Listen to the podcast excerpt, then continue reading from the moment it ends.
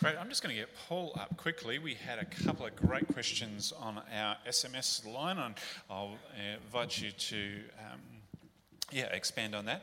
One is to say, uh, can you give us a little bit more detail on the difference between being faithful at work, re doing your best? And I follow that up with a sort of further explanation. How does being faithful look different than being kind of minimalist at work, just kind of doing the, the bare basics? Yeah. Your thoughts? Yeah, sure. So um, uh, I take it that the, the, the, concept of faithfulness, work as if serving the Lord, um, that's a Colossians 3.17 sort of idea, uh, means you, or Romans 12 verses 1 and 2, uh, all the activities of life are done in worship of God. So I think you do it with um, absolute conviction and full heart and passion. Uh, so your, your task is never to avoid responsibility, but to be faithful in the responsibilities you have.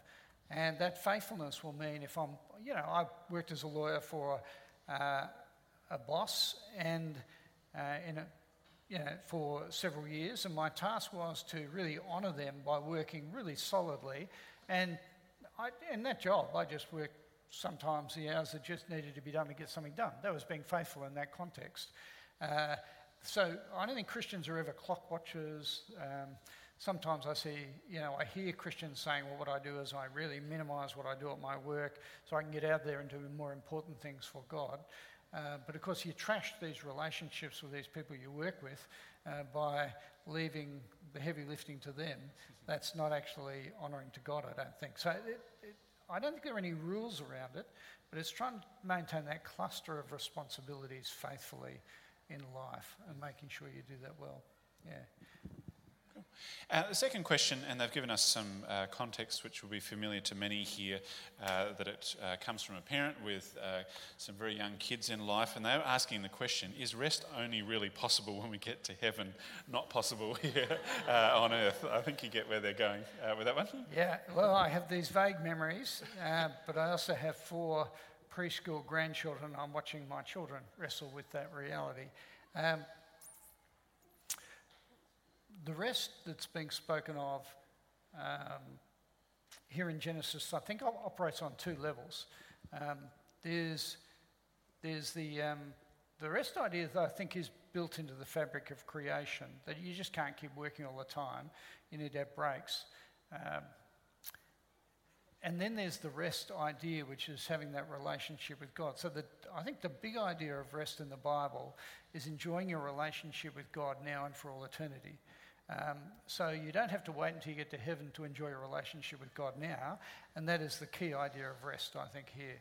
Now, when it comes to parents uh, of kids, I think you are always on duty, um, but it's not always duty, if you know what I mean. That is, um, uh, how do you actually, one of the challenges I reckon for families is to work out how you um, do uh, relaxation and downtime well together.